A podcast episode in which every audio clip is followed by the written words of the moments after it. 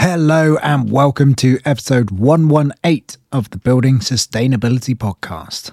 My name is Jeffrey Hart, and every fortnight join me as I talk to designers, builders, makers, dreamers, and doers. Together, we can explore the wide world of sustainability in the built environment by talking to wonderful people who are doing excellent things. And today's wonderful person is Adrian Leaman from the Roundwood Timber Framing Company, Wholewoods. You might remember Adrian from way back in episode number nine. That episode was actually the second I ever recorded, all those years ago. I first met Adrian as part of my placements with the Prince's Foundation Building Craft Apprenticeship. I'd seen Adrian's work online and I'd seen him on TV as part of Kevin McCloud's Handmade House. There's a link to Adrian's work and the Handmade House in the show notes. Adrian was kind enough to let me come along and help him build a roundhouse frame in which he was testing a new method. More on that later. That frame has now been kitted out to be a very lovely social space at the Woodyard, where Adrian and a few other lovely folk work. Fittingly, that roundhouse is where we recorded this episode, and the topic of the conversation roundhouses. Before we get into the episode, I've got a little bit of news. First of all, the Phoenix project in Lewes. We have talked about that with various people. Fantastic news. The project has been granted permission. It is happening. As I say, various guests have spoken about this incredibly ambitious project. We're so pleased it's going ahead. Natural building at scale, walkable developments, really positive uh, expansion of, of Lewes. Uh, yeah, congratulations to everyone who's been involved. I know it's been an incredibly long and difficult journey. Uh, can't wait to see how it goes. There are some events coming up. On the 5th to the 7th of March, there is Futurebuild in London. Seeing the lineup of speakers this year has made me realize that the construction industry is really progressing. The things which were fringe in that event, uh, maybe even sort of four or five years ago, are now center stage uh, it's so great to see how this is progressing. It's given me a lot of hope for how rapidly the uh, the construction industry can change. So head along to that if you can. Uh, there is also the ASBP, the Alliance for Sustainable Building Products, their Healthy Building Conference and Expo 2024. That is on Thursday, the 29th of February. This is all 2024. Uh, again in London. Uh, I am very pleased that I happen to be in London with a spare day that day. So I will be going. Um, so come and say hello if you're there. And the reason I'm going to be in London, I'm helping to do some setup uh, for the Collect Fair, uh, which is a Crafts Council event from the 1st to the 3rd of March at Somerset House in London. Yeah, it's a, it's a little bit out of my world, definitely being more on the art side. Uh, but I'm excited to see craft, uh, the sort of far reaches of craft uh, compared to the, the little woodland craft uh, that is my, my corner of that world. So that is from the 1st to the 3rd of March in London. Okay, uh, patrons this month, gigantic thanks go to Graham Durrant and Christopher Darnell, both of which became supporters of the podcast at the upper tier, meaning I shall be carving them a spoon to eat their breakfast with. Also, Sam Goats, not content with being a guest on this podcast as well as a patron, has upgraded to the spoon level. I'm not sure this is how it's supposed to work, Sam, but Thank you so much. And of course, Graham and Christopher too. If you would like to join them and get a shout out on this podcast by supporting the podcast, then head on over to patreon.com forward slash building sustainability. In return for your support, you'll get advert free listening, bonus content, and whole episodes that you won't get anywhere else. You also get 10% off all craft courses at the Nettlecombe Craft School. And of course, your very own shout out, just like Sam, Graham, and Christopher show notes. Make sure you check out show notes from this episode. Uh, follow up on any of the bits we've talked about. If you get a chance, please share this episode, especially if you found it useful, funny, inspiring, or any other reason. It's all gratefully received, and I do see a massive boost in listenership when people share. Okay, so this episode, there's a couple of mentions early on of build camps. Uh, these are events which Adrian runs to create structures, uh, usually for sort of educational facilities, sort of two week events where everyone lives together, builds together, cooks together. Uh, very, very lovely things. If you can get on one of those, then do. Um, what else to say? Oh, yes, there is a little bit of campfire crackle. Uh, we were sat round a lovely fire in a roundhouse. So you'll hear that in the background. There's also uh, a little bit early on uh, background chatting uh, from Rosie and B, who were, uh, were sat around a separate fire at the woodyard. You might hear that a little bit in the background at the beginning, but otherwise, probably not. And at the end of the second episode, you'll start to hear fireworks because this was recorded right about fireworks night. As I've just mentioned, this is the first of two parts. It's one long conversation about roundhouses, really digging into the details and the possibilities of this form of building. Uh, we start with a light-hearted exploration of the legacy we're both leaving, uh, and then we chat about roundhouses in general, and then we start building a roundhouse verbally uh, to go through the details, give you some hints and tips, uh, maybe inspire you to build your own. The second part of this episode will flow straight on and takes you through roof types, wall infills, floors, and some really beautiful general building advice from Adrian. If you are listening right through, then you'll be able to skip to around about the one minute mark, and that will cut through all of the intros and you can get straight on into the action. This episode and the following one do contain some swears and a fair amount of giggles. Okay, that's it from me. Enjoy Adrian Leaman.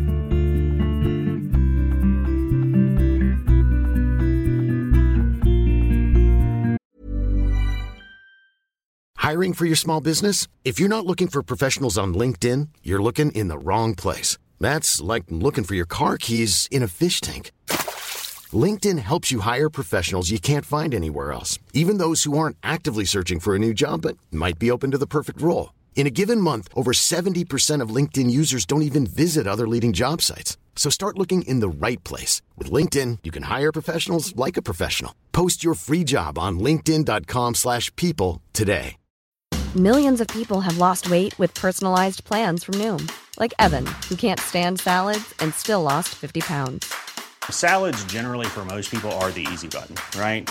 For me, that wasn't an option. I never really was a salad guy. That's just not who I am. But Noom worked for me. Get your personalized plan today at Noom.com. Real Noom user compensated to provide their story. In four weeks, the typical Noom user can expect to lose one to two pounds per week. Individual results may vary. Hey, Dave. Yeah, Randy. Since we founded Bombas, we've always said our socks, underwear, and t shirts are super soft. Any new ideas? Maybe sublimely soft. Or disgustingly cozy? Wait, what? I got it. Bombas. Absurdly comfortable essentials for yourself And for those facing homelessness. because one purchased equals one donated. Wow, did we just write an ad? Yes. Bombas. Big comfort for everyone. Go to bombas.com slash ACAST and use code ACAST for 20% off your first purchase.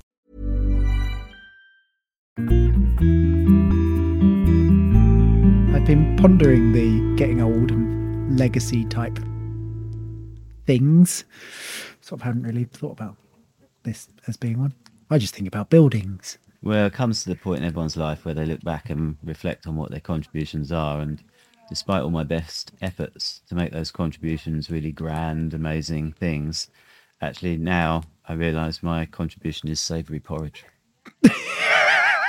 That's my main outstanding contribution. That like other people decide what your contribution is, right? Yeah. Savoury porridge is apparently it. Wow. Uh, do you want to do you want to let us in on the, the secret? this is this is prime podcast material. Prime podcast material.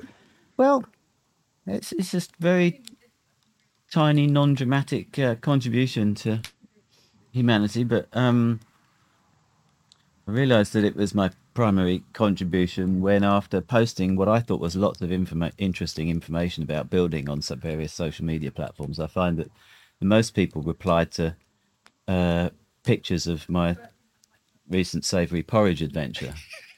I got like ten times the Right. That's the one that really got the traction. yeah, and so it's become a important part of build camp and courses and social gatherings and all sorts. And what did I have this morning? I had kedgeree, kedgeree porridge with chili. Yeah. The spicy, that's uh I've had savoury uh, porridge with spicy, Yeah, and that blew my mind. yeah, it's a great way to start the day. Yeah. Great way to start a podcast. Yeah. Adrian Leaman. Oh, yes, I remember him. He was, was he the savoury porridge guy? The Savoury Porridge. Find out about Adrian at the Savoury Porridge yeah. Guide. exactly, yeah. Uh, so we are here to talk about roundhouses. Oh, not porridge. Oh, oh, sorry, wrong one. yeah. Uh, I mean, if that's what you want to talk about. Yeah. I think that's what we're going to do. Yeah. What's interesting about roundhouses? Ooh. Hard question first, eh? Yeah. in at the deep end. Um, yeah, well, we we live in a a very square box-like world uh, in the West, particularly in a built environment. So when I first came across, oh, hang on, oh, oh it could be round. I was like, whoa, radical. Okay, um, and and and then building wise, I actually got really into initially, and still am today, into building roundhouses on educational sites that are often used with kids' work, and I think they're really inspiring places to learn and to be because right away, uh, the venue already starts to question the uh, regimented narrative of normal mainstream life of like we have to live in squares and right angles and boxes. And so straight off, it's like there's a creativity in the space, really important. Do you think it? I mean, there's King Arthur and the Round Table. The round was really important because of hierarchy or Yeah, you know, flat thing, hierarchy. isn't it? And, uh, like a, I think of my time at school in my square, the square buildings. It Mm. was very much teacher at the front. For sure. So to to flip that on its head and go round, Mm.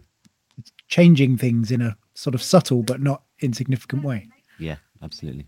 Yeah, it's it's, um, it's an inclusive, as you say, it's an inclusive, non-hierarchical space. Obviously, someone can turn up and choose to dominate that space anyway, but the invitation is that everyone has an equal seat around the fire.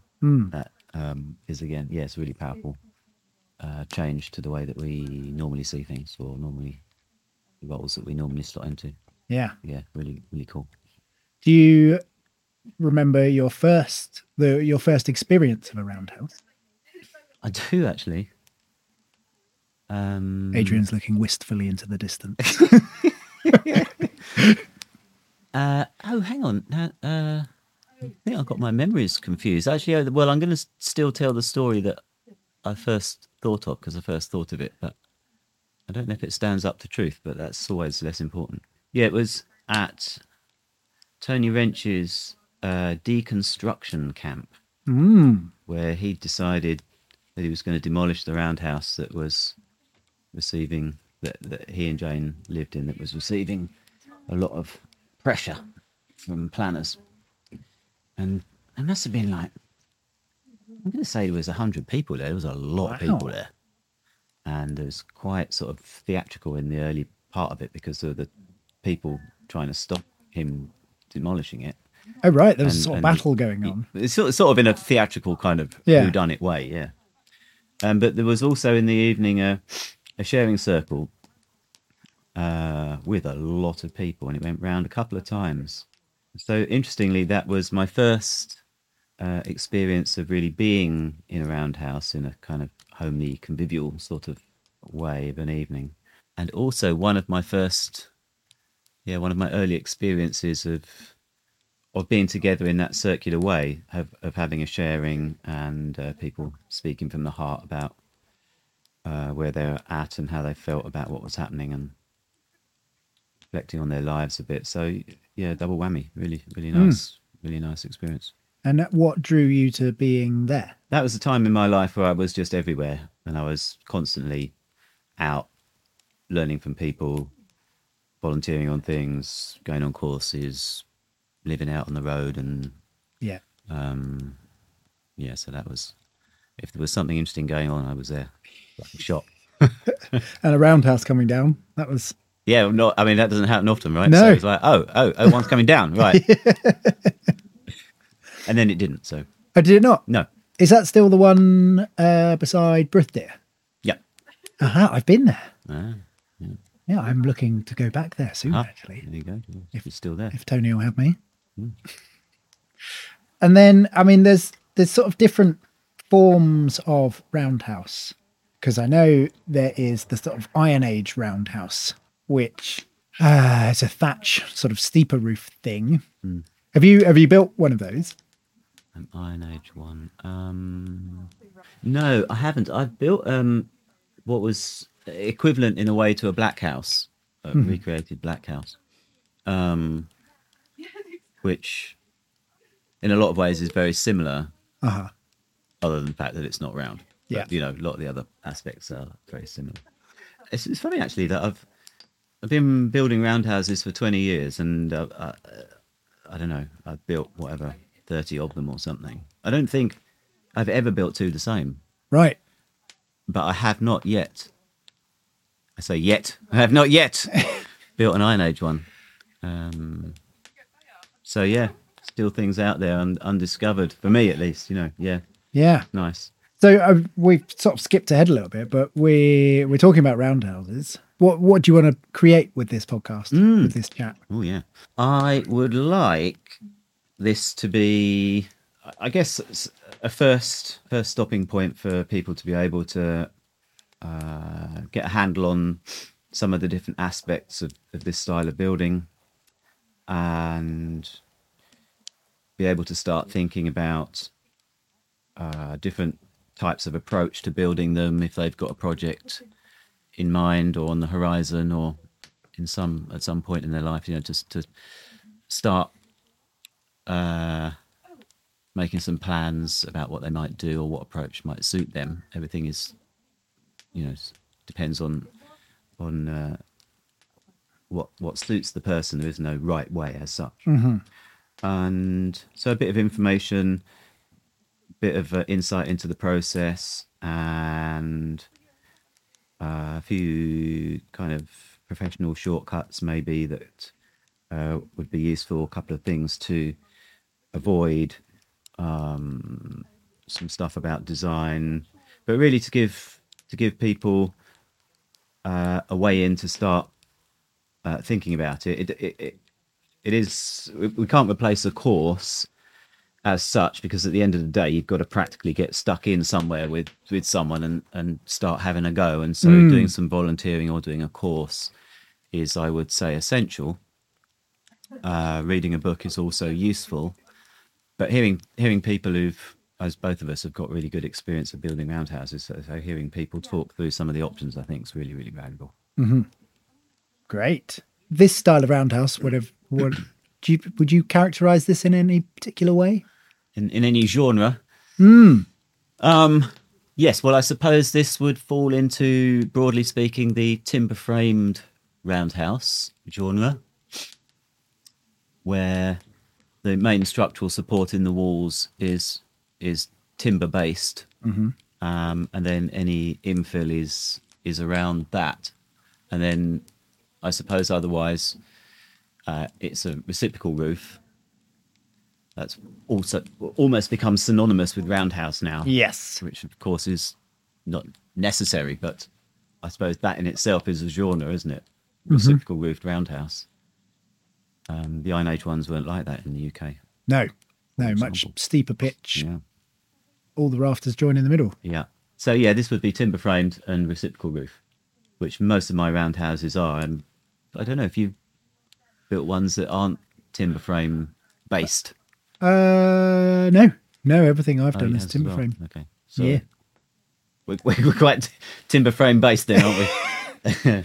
Yeah, I suppose my I've built them in sort of um they were houses. They were, you know, sealed units. Um that's sort of been my where I've used the the form. Would you say yours tend to be more classroomy or communal spaces or They do tend to be. I've done a couple of dwellings, and pretty much other than that, they've been uh, communal spaces uh, at uh, sites that are either community sites or um, educational sites. Yeah, they've largely been for group use. I don't think that any. uh, Yeah, I think that they fall into those two camps. The ones that I've built, pretty much all actually. They're either that or a, few that have been dwellings. Yeah. Yeah, Okay. and and some some fully insulated, some completely open, and then a mixture of different types in between. Yeah. The full Yeah, spectrum of closing up or not. I mean, there's loads. It's incredible. Still, loads of types that I have yet to build. That I'm like, oh yes, right. still got to do that and this and that. Um, nice. So, where might be a good good situation, or where if someone's sort of considering a roundhouse, where where do they excel? Where might not they be so good? Or is it just always everywhere? Everywhere good. I, I'm kind of going to come down on the side of everywhere good. Other than the obvious situation, if you own a bunch of square furniture and you really want to use that furniture and you don't want to cut the corner off of it, then um, yeah, it's it's good in all all situations. I think their round structures are the have the smallest uh, exterior surface area to volume ratio, so they consume the smallest amount of materials, and they also therefore have the smallest surface area for heat loss. Mm. They have the lowest possible wind profile um, for for windy locations, and they're really inspiring spaces that uh, draw people together and get people really excited about getting involved. So if you're planning a build, um, yeah, it's a great thing to build. There's that moment, isn't there, when you're building one where the walls or the, the sort of posts around the outside go up and everyone stands inside. And there's yeah, the the feeling of of a circle being created is somehow incredibly powerful and and it moves people in a way, Yeah. isn't it? Yeah, it does. I, I suppose there is a, a downside that in some ways the modern world doesn't like them, which is partly why we build them. you know, the modern world likes you to build buildings that comply with um, flat sheet based materials Yeah. that have a small number of facets. And roundhouses are the antithesis of that. So there's a lot more angle based work and jointing in building a house that's that's uh, that's round and because with the timber ones they're normally round but they actually have some number of facets like the walls might be you know 10 or 12 sided so you you may then build a completely round wall round it but you've got a lot of angled work in the timber work um, same with the roof. So yeah there's all these different f- facets. So I'm making this answer up on the fly. I guess they kind of date back to a time where materials were not industrial materials and therefore did not conform to those very rigid board sized or sheet sized demands. And um, and materials were potentially also a lot more fluid than they typically are in the mainstream today so they were either non-sheet based and or fluid materials like cob or mm. something else or, or materials where the individual strands or components of it allowed you to create curves and different different shapes quite easily Materials, not products, I think is probably the yeah I've been thinking That's- about that yeah. quite a lot recently, and sort of the difference between a craftsperson and a builder, or a craft builder and a builder. And I think the craft builder is someone that is using materials and knows how to use them in different ways, and the the builder is using products. mm, yeah it's a nice way to put it yeah I think that's where I'm coming to. I don't think I'm fully there, but it's a start. That's interesting about the material. I mean, material usage, though, in terms of you know, if you're going to clad the outside, for example, it's it's going to use fewer materials to go all the way around a circle than it is to go mm. around a square. of the Fascinating. same yeah the Of same the same yeah. internal Yeah. area. Mm. Should we kind of talk through building a roundhouse? yes yes Is that a good idea? i think that's a good idea It's almost like you came up with that idea and now I'm selling it back to you. Starting ground level. yeah let's let's go sequentially and start at the bottom up yeah foundations then So what do you what do you do we need to dig a big hole and fill it with concrete? Uh, yes, yeah. Yeah. That's probably what most people will tell you. D- yes, depends very much on what type of roundhouse you are building, and actually, yeah, and you you mentioned the Iron Age thing as well, because that's that's right there at the foundation stage. A, a very good first question, if you're going to be building a timber framed roundhouse, is are you going for the Iron Age bury the posts in the ground approach, or are you going to have the timber work sat on some stone above ground? And And that's a later a later style. later development. Um, I'm a, I'm a firm believer in the fact that um, there's no kind of hierarchy of uh, of approaches or technological solutions that mean that more modern and sophisticated things are better. I believe that different solutions are appropriate in different circumstances to different people. And although the shove a post in a hole Iron Age style approach is now seen as outmoded and for generally very good reason, it does actually really work in certain situations. Um, you know, structural engineers and architects will, for very good reason, hate this approach uh, because there's an obvious immediate point of failure Yeah. where the post touches the ground and there's that perfect medium of of, of uh, oxygen and water and or, organic uh, material and, and creatures uh, that are just there gagging to eat your building. Mm-hmm. So, like a fence post, you know, that's where it will rot right there at ground level. And there's various ways you can mitigate that. The uh, bitumen sort of socks that are developed for fence posts are actually pretty good. Right? Is that just sort of dipping them in bitumen? Uh, no, it's actually a, um, a, a, fabric impregnated with with bitumen, and you heat torch it on. and it shrinks. Ah, okay. it's called a sock. Uh, so that's pretty good. But at some point or other, the, the post is going to rot. But what it does offer you is a very fast way to build, where you've got structural stability in your roundhouse straight away by virtue of putting a post in the ground. Yep. And so, for a group that need to build fast with very low skill level that don't have an attachment to longevity uh, on a very tight budget with uh, a lot of people power, that actually may be a really good way to go. Mm-hmm. So, it's one of those things that uh, is context, really. Yeah. So in that in that scenario, you don't need foundations as such. You're just digging a hole, shoving a post in it, backfilling the hole with rubble, tamping it down, and straight away your building is not needing any bracing. It's completely uh, robust and rigid already, and then you just what I call build sequentially. So from that point on, you're just adding components Yeah. because you've already got a structure. You don't really need to do much pre-calculation. You wait until it's up and then you carry on. So has its merits.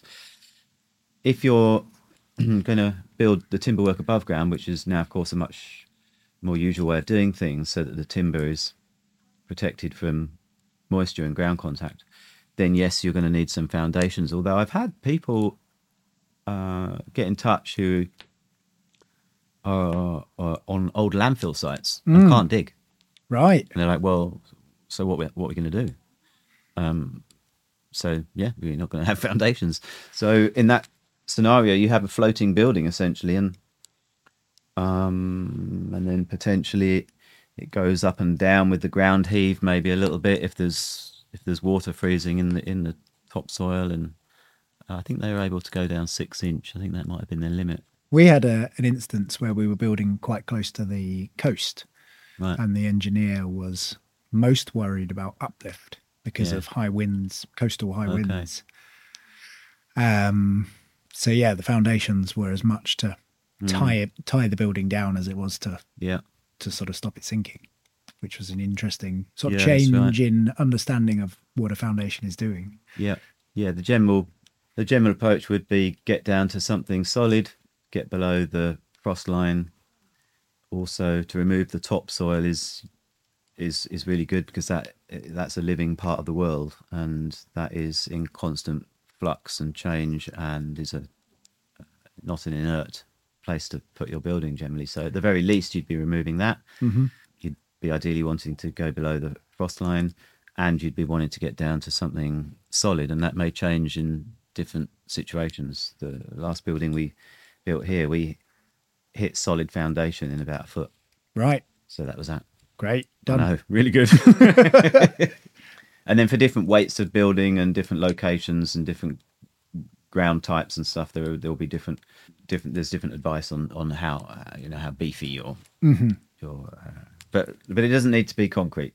That's Yeah. what we're saying. Yes. Hard compressed hardcore rubble, whatever you've got access to, perfectly good foundation. The whole thing can be completely dry. Nice.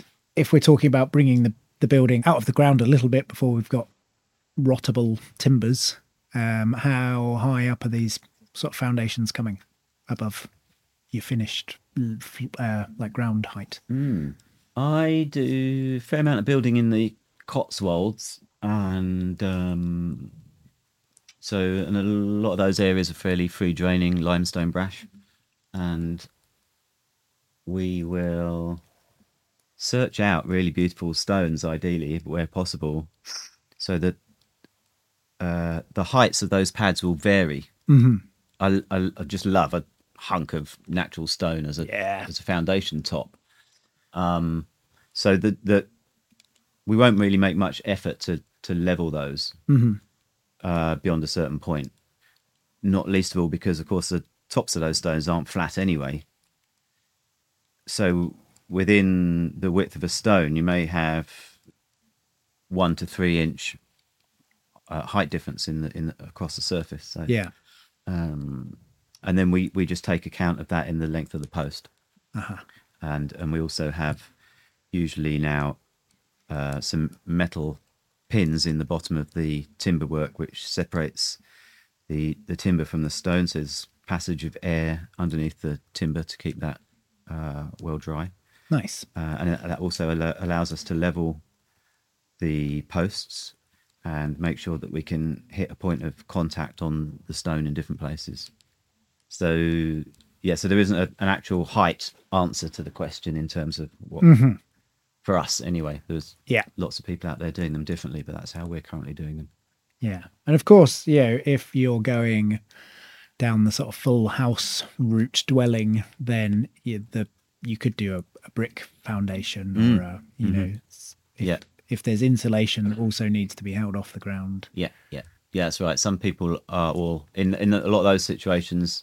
I don't know what you found, but in a lot of those situations, people are doing a a, a, a ring foundation. Yes. Yes. So it's complete ring of the uh, footprint of the building, and and in some situations where it's just post based or primarily post based, then there's just a foundation underneath each post. Mm-hmm. They don't have to be joined up. So coming up from our foundations, we're going to put some posts in, as mentioned. Uh, what makes a, a good post? What makes a good post? What makes a good post? Trying to think of the question. What doesn't make a good post? Well, what about Posts species? are pretty easy, actually. They're, they're the easiest component, actually, because they're a fairly chunky piece of timber generally. And I, I know I tend to prioritize doing quite uh, quite chunky buildings. Is I, I really like it. I really like that uh, the, the solidness and the weight of visually, you know, of, of the building when it's like that. There's just something very grounding about it. So I really like large timbers, but even if they're not, the the post is quite easy because it's in any case going to be a fairly large timber and it's it's completely in compression so it's not really doing a lot you're not really asking a lot of the timber beyond a certain thickness and it's almost difficult to build a roundhouse with a post that's under spec because it just looks really weird Right. Yeah. so what wouldn't work yeah there's very little that that doesn't actually work which is a really good answer for a lot Yeah. of people um you know because uh, one can get too hung up on species hmm. different species and there are certain things obviously to avoid.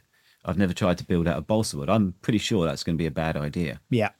and and the other things to be mindful of is like although people will go on and rightly so about uh, particular species native species that are more durable and, and they're really brilliant for building we prioritize those. That's true but uh, a lot of the time on your project unless it is uh, a full blown proper legit dwelling, a lot of the time you you it's it's right that you should try and use what you've got access to, and you don't have to go far back in time before you, uh, all buildings were that way. There was local vernacular based on what was locally available, and people used the timber that they had access to through having a relationship with that timber and knowing what its strengths and weaknesses were and working with that. So they would know, well, is this timber durable or perishable? It, what are its strength properties like and what have you? And so they would either beef timbers up or scale them down or keep them further away from moisture, keep them with longer eaves on the building if they were perishable, etc., etc. So uh, one thing that I have noticed a few times with buildings that I've demolished for people is that buildings made out of perishable species that exist that have been built in the woods really rot fast Right. um, because that is where the insect bank is of all the creatures that want to eat your your timber because that's the timber of that Yeah. potentially of that woodland and even if it isn't it's also uh, a perishable species and you've got this massive bank of insects right there and fungus so um so yes build out of perishable species if that's what you've got access to and that's what you really want to do but do it mindfully and uh, maybe take greater precaution to keep moisture away from it. Maybe mind, be mindful of where you're building it.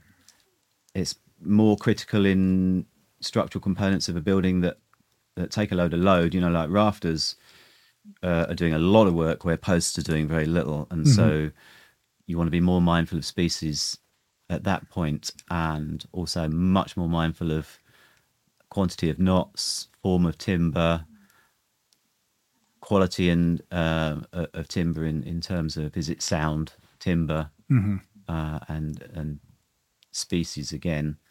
Um, so at the other end of the spectrum is is the rafters.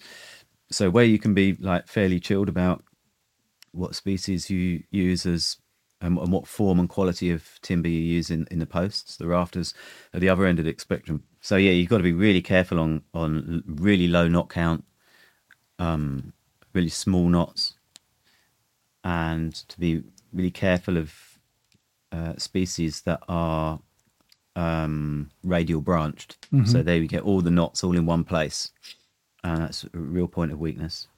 And you really do need to be prioritizing timber that's uh, long grain, it's pretty pretty strong. So it's rafters are often quite low pitch. They're taking a lot of uh, downward force, uh, which they're trying to not bend under the weight of. So a lot more, lot more important there. Uh, we tend to use for rafters a lot of larch, a lot of Douglas fir, um, ash is really amazing. Uh, timber bend strength wise, we use a lot of chestnut, and, and some of it's just to do with what can you get in what form, because the, the form of a rafter is really critical. Needs to be as straight as, as you can manage. It needs to be, you know, so it, it dictates that you need to have found something that's that's straight grown. Mm-hmm. So you need to be able to be, able, yeah, you need to be able to source stuff from some situation where it's fairly straight grown. And where, um, so people listening at home might not have very good sort of connections to timber of this type. You know, they might be used to going down a, a building merchant. Yeah, they're not going to say it. No. so where, what what sort of avenues could people go down to to find this? Yeah, so check out people in your area and go through your existing contacts, first port of call, and then track down tree surgeons. They might not actually have access to that kind of timber, but they'll be networked into local people who might know or might know of someone who has. Um, check out small scale forestry operations. Uh, yeah, just just start asking around through you, through the people you know, and at some point or other you'll get to something. Would you ever use telegraph poles? I never have used telegraph poles. No, I've never used telegraph poles. Um, and I'm pretty glad about that, I suppose, because they can be quite minging. They are horrid. Yeah, they're really horrid. Um, I understand why people do use them. I don't like to use them. But they got to go somewhere, right? I mean, what are we going to do with them? That's true. Um, Why are they horrid? because they're full of all that shit that is now banned. Mm-hmm. because it's fucking lethal. Yeah. Toxic, dipped in Yeah, toxic, horrible. yeah, and it oozes out, And you can smell it. and you smell it. You get it on your tools and on your hands and in the ground, and Yeah. not nice. Yeah. I've had someone try and offer me. They're being, you know, helpful. You build with round wood. Mm, yeah, right. You must want these round poles. Uh, Yep. so, mm, thank you, but no thank you. yeah. okay. We're coming up the building. We've got our posts. There's a, you called it a wall plate, ring beam Ring beam. Ring yeah, Let's call it a ring beam. uh, at the top uh, that is sort of holding all your posts in the correct position and providing a place for rafters to to sit Yep. in some instances. Important aspects with that. Yeah, ring beam. Generally in buildings, one will naturally build buildings that where the timbers descend in size or order as you go up the building. Mm. Does often tend to be the way of things. So they're a bit smaller than uh, the posts. Yeah, well, this isn't a good example, is it? We're we're sat in a building now. I'm sorry you can't all see this. We're we're sat in a building now uh, that was built first by you and I. Yeah. Funnily enough. Yeah, Now, there is a funny thing, and this was an experiment. This was something that I wanted to try, and this later got named the Okie Kokie uh, approach. I don't know if you know that. I didn't know that. No. Yeah. So we've used this now in quite a few buildings. So I don't teach this style on the courses because it's very complex to lay out. Um, and Easy to make a mistake, isn't it? yeah, it's easy remember to make a mistake. It's very hard, very hard to lay out, but it also doesn't suit group work Mm. because it's uh, very sort of bottleneck based. You can only be working on one joint at a time, so it's quite slow for a group to build them. It looks great. I guess I'll describe it so as people listening can know. So the the ring beam is not on sat on the top of the posts. It's uh, jointed into the side of the post, fairly close to the top, on the inside of one post, and then on on the outside of the next one. And then the post that that's joined to has the next ring beam on the inside, which is joined to the outside of the following one. So it kind of mirrors the reciprocating nature of the roof, which is really beautiful. And the reason for doing it in the first place actually was it doesn't need any bracing because there's so much power in that joint that stops the building from moving. You don't need any subsequent wind bracing or you know triangulating of the building. Yeah, the depth of that scoop that's been cut out of the post is kind of Yeah. half the ring beam. Yeah, it's, it's huge. Yeah. So it's a very powerful joint. So normally, what I'll teach on the courses is for people to uh, do the half lap joints on the ring beam, which then sits on top of the posts, which is a great approach. Looks beautiful, and it has a massive advantage of you can have any number of people working simultaneously, uh, cutting those joints. Yeah. and they can, if you take that approach, be all cut at the same time. So it's a much better use of, of uh, of people if you're assembling a group for a build, mm-hmm. which we often are, and a lot of people are. So yeah, that'll be a, a half lap joint at the end end of each ring beam, sat on a post. Uh, we normally like to make them uh, angled to the angle of the building, so that you've not got any air in the joint. I don't know how well it would be possible to describe this verbally, but but basically, if you've got a um, a, a ten post roundhouse, um, I think the angle there is what is it 144 or something?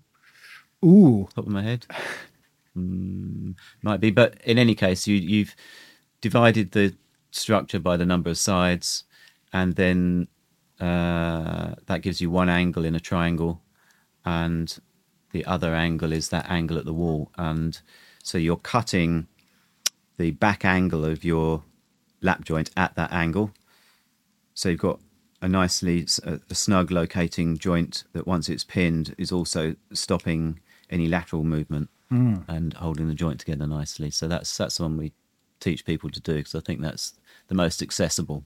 yeah. And you mentioned pins there. What do you? Is that sort of big coach coach bolt or? We tend to use threaded bar. It's cheap and easy. But often people will use oak pegs there. The purpose of oak pegs isn't to take any shear load. They're not really there for that purpose, and they're fairly tiny component in the building. They're there for locating. Uh, I've got a feeling that an inch peg will take something like a ton of shear load. I mean, it sounds like a lot, but the point really is that it's a very tiny point of failure, and that's not its job in a joint to do that. If you're going to be using a, a a wooden peg in a joint, the mechanics of the joint have got to be bearing the load, not the peg.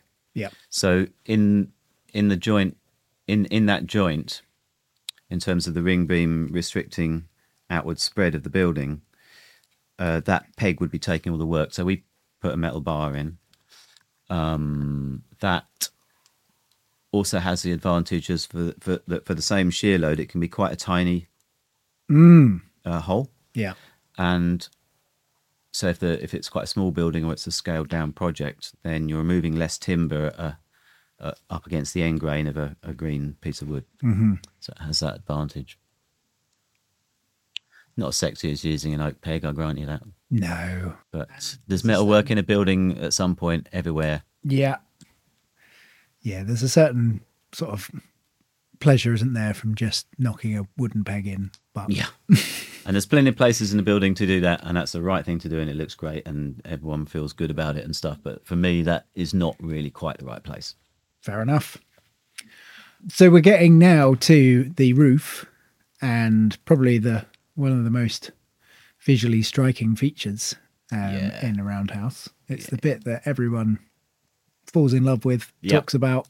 It's the old reciprocal roof. Yeah, it's sexy as hell, isn't it? I mean, we're in it now, look, gazing up at it, aren't we? Yeah. And the first, and the first time people come in roundhouses, that's the the immediate response is, "Oh my god!" Like the mouth comes open, the head goes up, and like rightly so. I mean, they are sexy bits of timber work. Yeah. I mean, they apparently they, what is it? They date back to 12th century China and Japan, I think. Right. So apparently so. Or that's the first recorded known discovery of their use mm-hmm. from that period. Someone back then was feeling very smug about having created this amazing thing. I bet. yeah.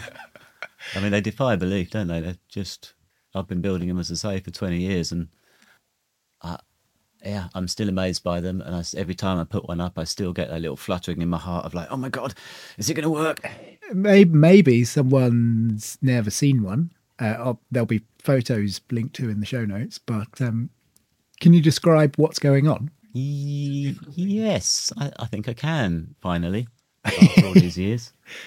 So, well, it's it's essentially an iris, and in terms of the nature of group-based projects, it's really kind of wonderful parallel of how we should be working together as teams and thinking of each other. But the thing about it is, every every rafter is uh, leaning on the previous one. So every, every rafter is is bearing the weight of the building by supporting its neighbour, and the roof is therefore only as strong as the weakest person or the weakest rafter. Mm-hmm. So yeah, very similar in in groups, isn't it? It's a good metaphor that everyone is working together on the same project. Every rafter is working together on, on the same roof. Uh, every roof is only as strong as the weakest rafter, and all help to carry the load on behalf of everyone. Yeah. Um, Supporting and being supported. yeah, that's right. So, in terms of the mechanics of the roof, it's uh, it's it's a mind-boggling bit of geometry. It's really a very elegant, uh, it's a very elegant thing. So, they will generally build build them at quite low pitch. So, if if I'm doing a green roof one, it tends to be around 13 degrees ish. And they've got surprisingly little outward force. It's quite astounding. We've set one up at real size on skid plates and loaded it up with an incredible amount of weight. Then the outward deflection on those rafters that aren't attached to anything, they're on a skid plate, is so tiny. Mm. And the, the way that they can absorb quite a substantial weighted roof and transfer that to downward load is really quite amazing. And that's because of it being a low pitch. Higher pitch puts out more. Yes, More a- outward and force. it's also to do with the way that the interlocking nature of the reciprocate, reciprocating roof works with the load. Um, so if you've got a, a pitched roof with a ridge running down, then if you load that roof up, those rafters want to spread because you've basically created a hinge down the apex of the roof. Yeah. So that that hinge doesn't really exist as such in a reciprocal roof. So the, those forces are a bit more locked up in, in how the structure works. Yeah. Um, so consequently, you don't need. Uh, I mean, you still need a ring beam, but it's just not really doing the same amount of work, and you certainly wouldn't need um, any uh, cross bracing in the roof or or tie beam or anything. As soon as you start getting above a certain pitch, of course, the roof stops reciprocating and you start moving towards something that's more teepee like in a sense where the rafters are just lent on each other Yeah. so at that point they're not really reciprocating and at that point they would need tie beams or you know the for- the nature of the forces change mm-hmm. so it's quite an amazing thing actually to set one up uh, i do this quite a lot actually when i'm teaching we'll set one up and we'll go through all the different positions that it's possible to achieve and and uh, and, and close the eye hole up and open it and again and change the pitch and, and move the timbers around just to see how those different uh, forces play against each other is quite amazing. Yes. And there's something about the size of the opening and the pitch. They're determined by each other, aren't they? Yeah, they are. Yeah, yeah, that's right. Yeah, much in the same way an iris works. I mean, that is really what what is happening. Yeah. So, um, yeah, the pitch, size of the eye hole, the number of rafters, thickness of the rafters, all these, all these things uh, affect the values of all the other things. Mm-hmm. So they're all uh, interdependent values. Yes. We had one where uh, the structural engineer specified a timber that was much, much fatter Yeah, and therefore changed the pitch of the roof. yeah, yeah. Really, because the, the iris was set because they wanted a certain amount of, you know, opening for light. It was a okay, residential. right. And so, yeah, that change right at the last minute with the structural engineers Yeah, kicked up our roof to, to quite a quite a pitch, yeah, yeah. uh, and it made it slightly unruly because um, the higher the pitch, the more the the rafters want to slide. Mm. Um, yeah, I was I didn't I didn't want that to happen. No. Do you remember whether it was specified as C16? Uh, sorry, this is going to be a nerdy moment now. Hmm. Do, you, do you remember whether it was specified as C16 or C24? Must have been almost certainly C twenty four. Okay.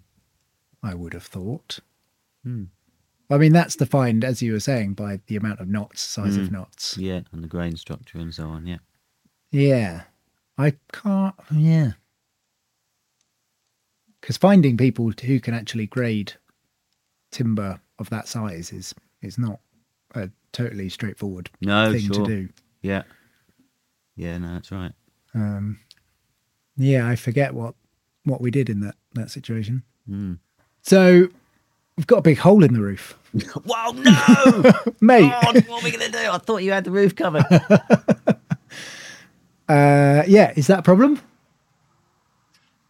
it, it's, it's a classic uh, opportunity. a lot of people get in touch with me and say, uh, you know, like a roundhouse. Uh, can we keep the hole in, you know, in the middle for, the, for the smoke to get out? And in fact, I had one build where they were quite adamant. We, we want this.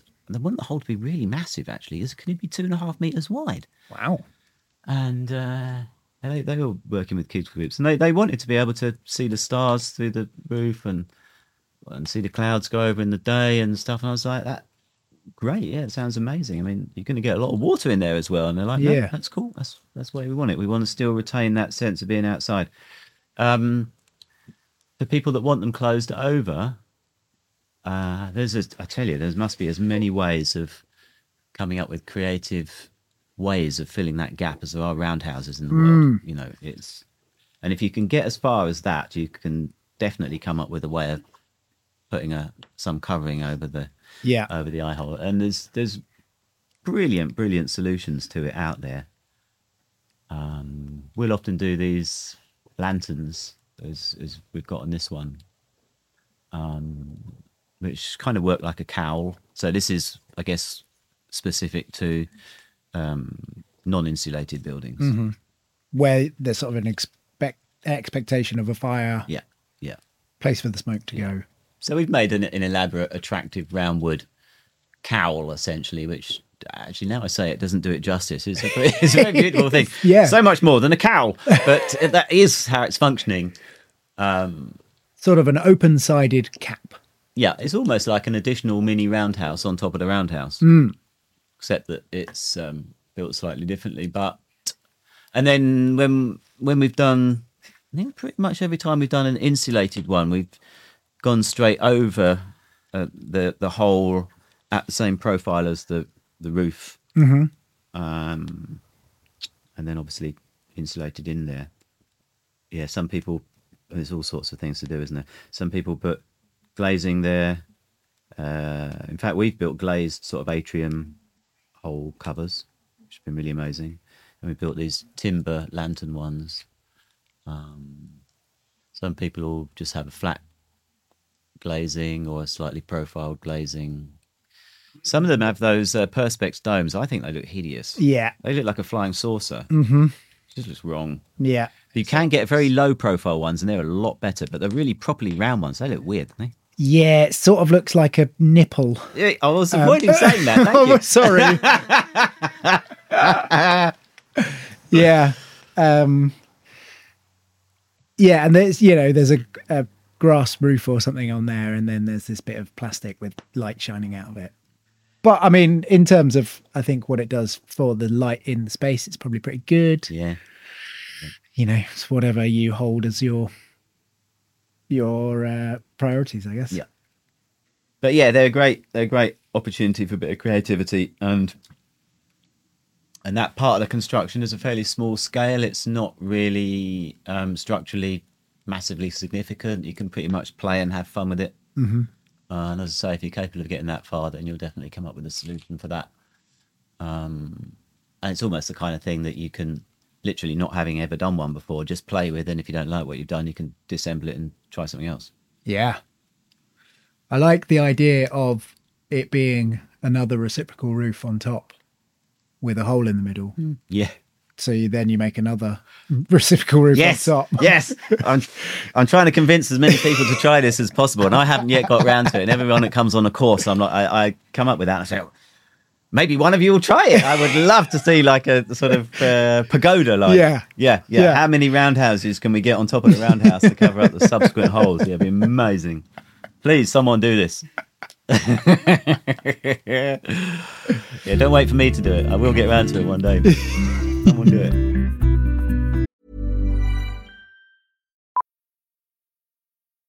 Millions of people have lost weight with personalized plans from Noom, like Evan, who can't stand salads and still lost 50 pounds. Salads, generally, for most people, are the easy button, right? For me, that wasn't an option. I never really was a salad guy. That's just not who I am. But Noom worked for me. Get your personalized plan today at Noom.com. Real Noom user compensated to provide their story. In four weeks, the typical Noom user can expect to lose one to two pounds per week. Individual results may vary.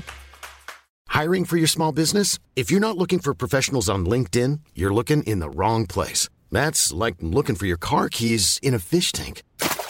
LinkedIn helps you hire professionals you can't find anywhere else, even those who aren't actively searching for a new job but might be open to the perfect role. In a given month, over 70% of LinkedIn users don't even visit other leading job sites. So start looking in the right place. With LinkedIn, you can hire professionals like a professional. Post your free job on linkedin.com/people slash people today.